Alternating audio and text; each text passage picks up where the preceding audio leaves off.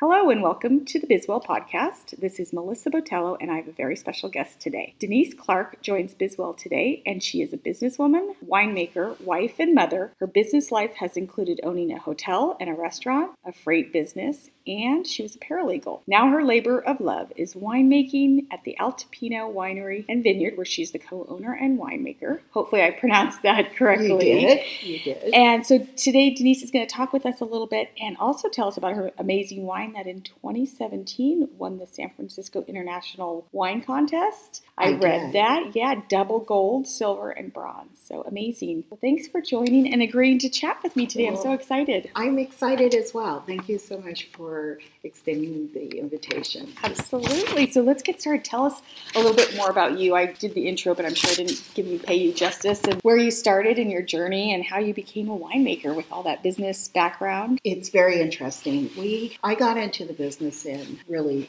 2008, and that was a result of the 2007 wildfire. We had avocado trees. Oh, here. which burned on the property. Uh, and my husband and I had just recently gone to southern Tuscany and we fell in love with Yes. the Brunellos and Montalcino. What is there not to love about it? And so, um, out of the disaster, I was so distraught coming back here and said, let's plant a vineyard. And I looked at him and so I didn't think he was serious, but he's kind of guy that just gets in motion. I said, we don't know anything about vineyards. We don't even know how to plant a vineyard. And so um, we got serious about it, had a soil analysis, and hired a, a guy that was a consultant to tell how to plant. We went up to University of Redlands and took a vineyard management course Mm. and tried to figure it out. We were put in contact with a nursery up in Santa Rosa, NovaVine, certified all of our plants, and we planted 3,600 vines June 20, uh, 2008. Been a An journey ever since. 2008, so it's been 10 years. 10 years. This is the 10 year anniversary.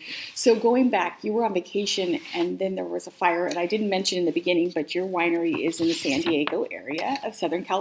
It is. We're in the uh, Escondido Unincorporated up in Highland Valley. Highland Valley was a great growing region prior to Prohibition, and it's really just going back to its root. One of the uh, phenomenal things about our area is that the folks planted citrus and apple, and what we have subsequently learned um, that 20 uh, our avocado grove was about 30 years old at, at the time of the fire, and once that happened, there's amazing things in a soil that are activated as a result of a fire. So there are very good things that happen, but our soil was so rich, and there's just this beautiful sweetness to the soil. So it was decomposed granite is the composition with organics, you know, 30 years organic, and so it's uh, um, it has lent itself very well for us to grow the Italian varietals that we specialize. However, up in this area, the other wineries here, which are seven of us, uh, they also are able to grow uh, a, a phenomenal wine. Uh, Rhone grow well here as well as Spanish varietal, and there is just this really special uh, microclimate that we have. We have rain that comes in, burns off by 11, so um, it's just very conducive to growing grapes, and the grapes love it. Um, there's some superior products being put out by all seven wineries up in Highland Valley. Yeah, well, I've had the opportunity to taste yours and a few others, and yours is my favorite. I absolutely love it. We Oh, can, thank you know, we, as soon as we get some, we can't even wait and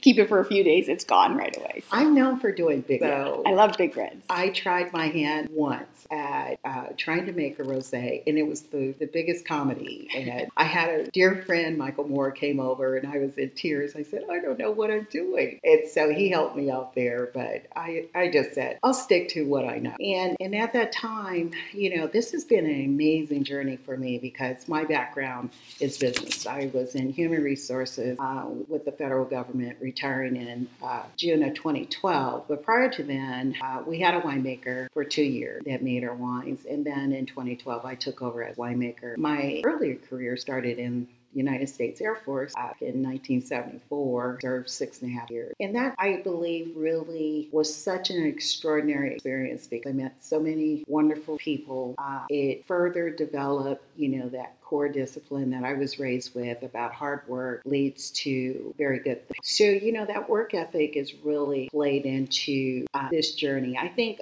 all of your experiences lead you to really where you're supposed to be. And at 54, I started a new career as a winemaker. I'm 62 that. now, and I'm still writing the chapter. Absolutely. Well, that's yeah. why I was so excited to talk to you. I think there's so many people, me included, that have gone down this path, and at some point we would just want to pivot. We want to try something different, but it seems like overwhelming or, or too much of a stretch. And so, talk to us a little bit. You said uh, you had the foundation from the service, which thank you for serving our country. What skills and/or strengths that you learned there that you've seen and you've been able to use throughout all of your different? I think the biggest thing uh, it elaborated on was uh, the discipline. Uh, being a winemaker, running the vineyard, coming outside of my comfort zone, really have to be disciplined. You have the skill set to interact with a lot of different people in a traditional male dominant world. And that certainly, at the time I went into the service, there were very few women in the service. As a matter of fact, I was telling you before, there was only uh, one other female that was going through technical training with me. So it, it really, I learned a lot about uh, diversity in the workplace because, you know, you, you develop uh, thick skin. Mm-hmm. It forces you to really come outside your comfort zone and to develop a certain amount of security with what is. But I think too, it teaches you, you have to love what you're doing. If you can't, if you're doing something that you don't love, then figure it out. And uh, we all have to pay our bills, mm-hmm. but I think the most important thing you can do for yourself is to find uh, that that journey that's really going to bring a lot of joy. Because everybody has a purpose. Right. Absolutely. And I think that we all have to be open for those opportunities. I didn't choose to become a winemaker. This forced me to come outside my comfort zone. You know, it's it's all of those things that have come together to help me. It, there is a joy to it. There really is. And I do love the uh, the fruit of our labor, how it comes about, and then people coming here to the winery and enjoy what my husband built. Yeah, well, when you talk about it, your whole face lights up, yeah. and I can see the joy just in your face and in your eyes. So the labor of love shows even outside of your wine and through you as well. So you mentioned working in a male, or excuse me, yeah, a male industry, and you know what lessons and what you know. Obviously, that's a challenge for anybody working in an industry where there's majority of people are male. What things have you learned, or what would you share with people if they're working in a similar, regardless of industry, just with male centric? How do you survive? How do you stand out? What lessons have you learned? Well, it's interesting. Uh, I would say when I first started making wine, that first year was so difficult. I think I really understood what it is to have a nervous break. But after I got through it, um, there's always going to be people in your circle, men or women, True. that you need to surround yourself. Just latch onto them. Mm-hmm. It's and I call it. I would say find those people that cheering mm-hmm. and latch onto. Uh, I was very. I've been very fortunate mentors. Someone in mine after my first experience making that I called and I was able to share my deepest fears with them about my And that trust factor is huge. And there's always going to be uh, men and women that you that really are in your corner. Mm-hmm. And I, I would strongly suggest the circle is small, mm-hmm. you know, but I would strongly seek those because they're always going to be there to guide you. They may not even be someone you talk to every, but you could pick phone and call them and talk to them about uh, the challenges you are facing or uh, just in general, just talking. I know that uh, one uh, mentor of ours, we go up and see him at least once a year. And I don't even have to be talking about wine with this person, but just being around them and their depth and their experience. There's so much light that's shed there. Uh, but I, I think it's very important in any um, industry grounded. and that comes with having the, that support group that really is your cheering squad that you can go to and, and share your experiences. And it's you learn from a lot of different people. So they may not even be in your industry, but mm-hmm. I think it's very, very important to have that core group mm-hmm. that you can rely on, uh, that you can talk to just about anything, whether it's personal or because your personal growth is, is also part of you know your professional growth. Right. And if something's going on in your personal life, it's going to definitely affect you know your professional life. But I also say too, if you are in a position of building a team, and whether or not it's in a managerial position or not. Surround yourself with the right people. You know, it's taken me a while to find uh, that core group that works at our winery, but I have so which allows me not to so much to delegate, right, uh, and and just and focus on other things that really need my attention. And the other thing too, it's important to have fun. Absolutely. It's important You have to have enjoy balance. the journey. I really do. I think the biggest thing that I learned years ago is that you have to know how to be a servant before you can really be a Absolutely. There's a know. book. Have you read that book? no. The Servant Leader. Mm-hmm. No. And but it, there's a lot of truth in that. We've been very blessed to have a beautiful place that we saw, as, you know, a diamond in the rough, like back in 1997. To see it evolve the way it has has just been a true joy. But it's to be, eh, you know, this is to be shared Yeah. for other people to see and have the same experience, and you know, bring their picnics up. And you know, it's too many gadgets in the world. We need to go back to conversation. Oh my and- gosh, yes. and this place is so tranquil for so for those of you listening if you make it to southern california and, and you, if you're in san diego area this is like a little slice of heaven that's so Oh, close to you. the city but you come here and i automatically feel like i've just left all my problems behind it's tranquil you look out you just see complete vineyards and greenery and your beautiful llama are they llamas They're llamas. llamas up on the hill and you see clouds and you can almost see all the way to the to the ocean Sure. at some point at, when uh, it's clear. It's such a beautiful view up here. And everyone's property, all of the seven wineries here in Highland Valley, everyone has their own unique style. you Yes. know, because we all live on the properties where you're coming to visit, Right. which is a huge difference. You're going to always meet the owners, you're going to always meet the winemaker. Uh, typically, I'm in rain boots and, you know, a hat, and I have grapes all over me. You always or- still look beautiful, though.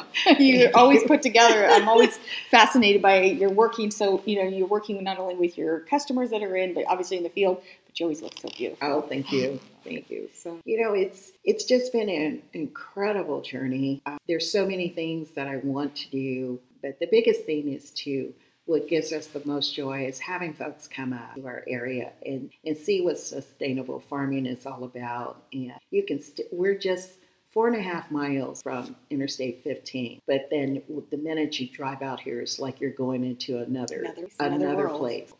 Well, I love those tips that you shared. Just to recap on those, um, what you've learned and what you've taken from your different roles now into winemaking. So, have your cheerleader squad, have those people that you can latch on to. And I think Yes. that's so important. We all Yes. need that, like you said, regardless of what industry we're in, you need to build that trust factor. And I love that you felt and you feel like with the people you know that you can share your fears. I have a few people in my life as well. There's never enough. And even that's a big thing to be able to share your fears. But when you have that and then feel comfortable enough to be open and vulnerable to then take the feedback. Absolutely. And you know, the other thing is networking is so crucial, I think, in any business that you Mhm. do. I have, and this is where I say you really come outside of your comfort zone. But to be able to, uh, I've gone to different seminars and met incredible women, incredible men. They've said, hey, come up and visit us. We've done Mm-hmm. and because, you know, I always think that every time that you meet someone new, it wasn't, it's not by happen chance, it's by design. I So agree.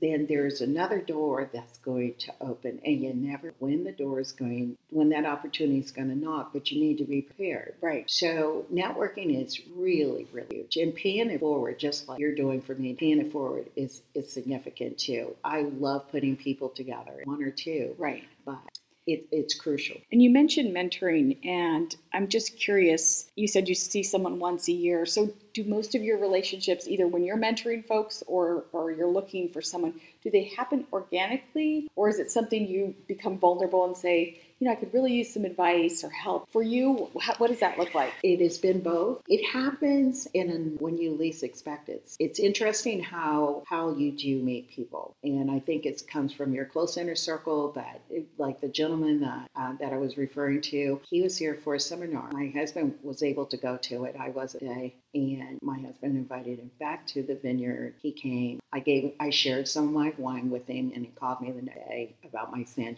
my Brunello Sangiovese. I just love it, and I was like so excited because this person is a very accomplished winemaker. So it was very humbling to have someone of his caliber actually say how much he enjoyed. it. So, speaking of wine, I know you're one of 20 women winemakers in Southern California.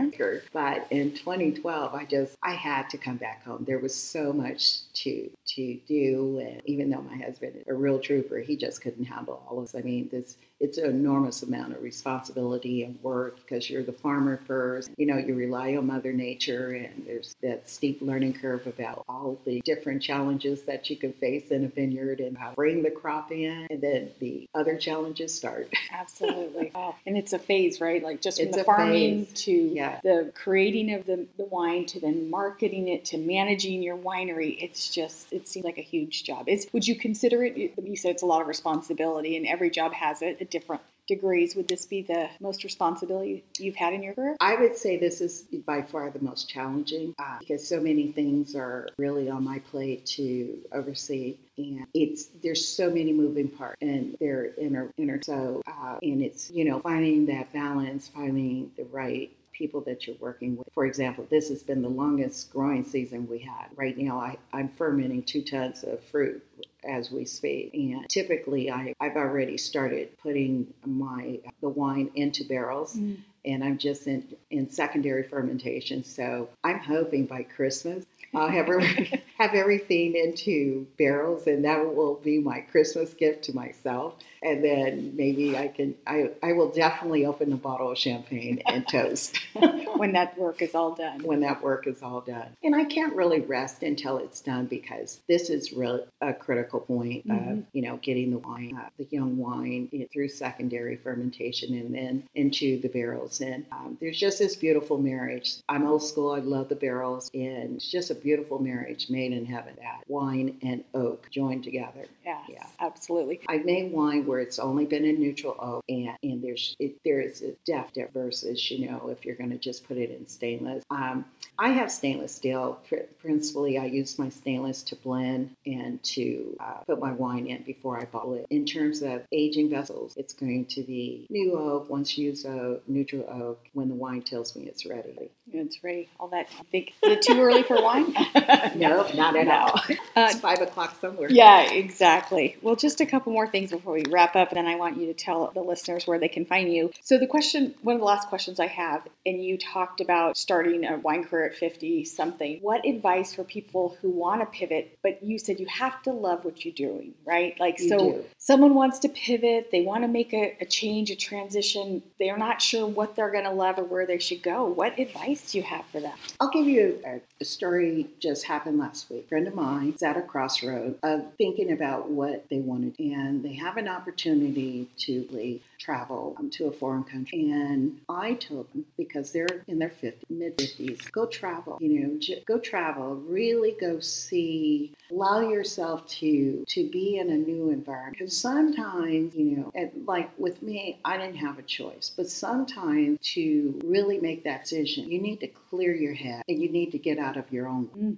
before you'll be receptive for that new journey. And I know that talking to myself and you need to really get out of your way to just allow this to happen. And And sometimes getting out of your environment, right? Because it's hard to get out of your head in Right. your environment when you're in it. If you're traveling or you're somewhere else, it gives you time to rest and just to think. Yeah, and that's why I said some. Sometimes it's not about taking a long, expensive vacation. It, I love those little staycations because you need to rejuvenate. You need to allow your mind to just unwind. You need to allow emotions to unwind, and you need to just, you know, zone out um, because that's when you can recharge and become creative again. And to think about, oh, is this something I really want to do? And then I would say, if it's a journey that you want to do, you need to talk with someone. I was so honored that my friends spoke to me about it and been friends for a number of years. And I didn't tell them what they wanted to hear. I told them what I thought they needed to hear. Um, and so, you know, you you need that balance with uh, when you're talking about what is it that next journey. But if it's something that you you have to believe that that is the journey that you want to take, and it has to be your choice, not someone else's Mhm. dream. Because if it's someone else's dream or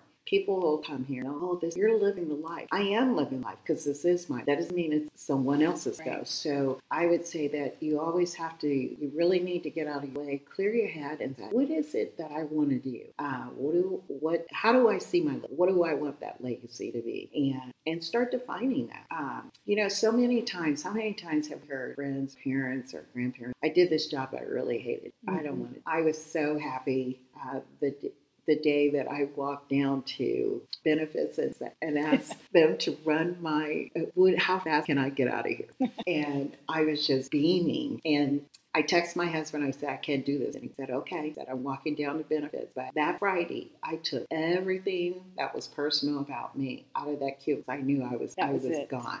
That's refreshing when you can make up that, make your decision, say, this is it. And it was scary, but it wasn't. It was, uh, I felt like a weight had lifted off my shoulders. So everything you see here, my husband and I did. Oh gosh, that is just an amazing story. When it, and no one can, listening can see this, then go online and come visit you. It is Absolutely. extraordinary. Absolutely. Here. It really is. We're on Instagram. yeah. So as we wrap up, tell everyone where they can find you online and physically come see the winery. Well, Altipiano Vineyard and Winery, we're located at 20365 Mino del Aguila in Escondido, California. So we're only a four and a half miles um, east of the I 15. We're known as the Highland Valley Wine Country. And you can find me under Altipiano Vineyard on Instagram. You can find our uh, Facebook page for Altipiano Vineyard and Winery. And I'm also on Twitter. I just recently learned how to tweet.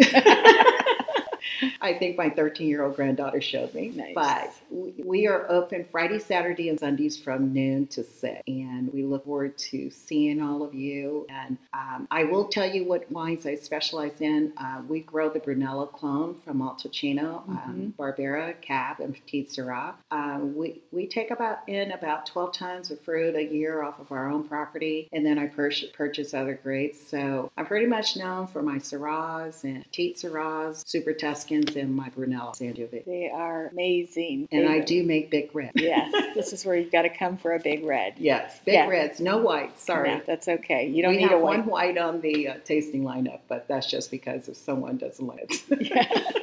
Well, we'll put all those notes in the, or put your information in the show notes so people can come and visit you and Great. say hi to Denise when you're here and tell her that you um, heard her on the podcast. Absolutely. Just ask any of the girls that are my husband, where's Denise? And I'll be out. Uh, I'm always on property when we're open pretty much. Yeah, every Yes. weekend or most Every- weekend. Most weekends I'm here. yes, it's yes. amazing. Come on out and visit Denise. Absolutely. Thank you so much for joining You're today. welcome. It was Thank so you so nice. much for having me on your show. You're welcome.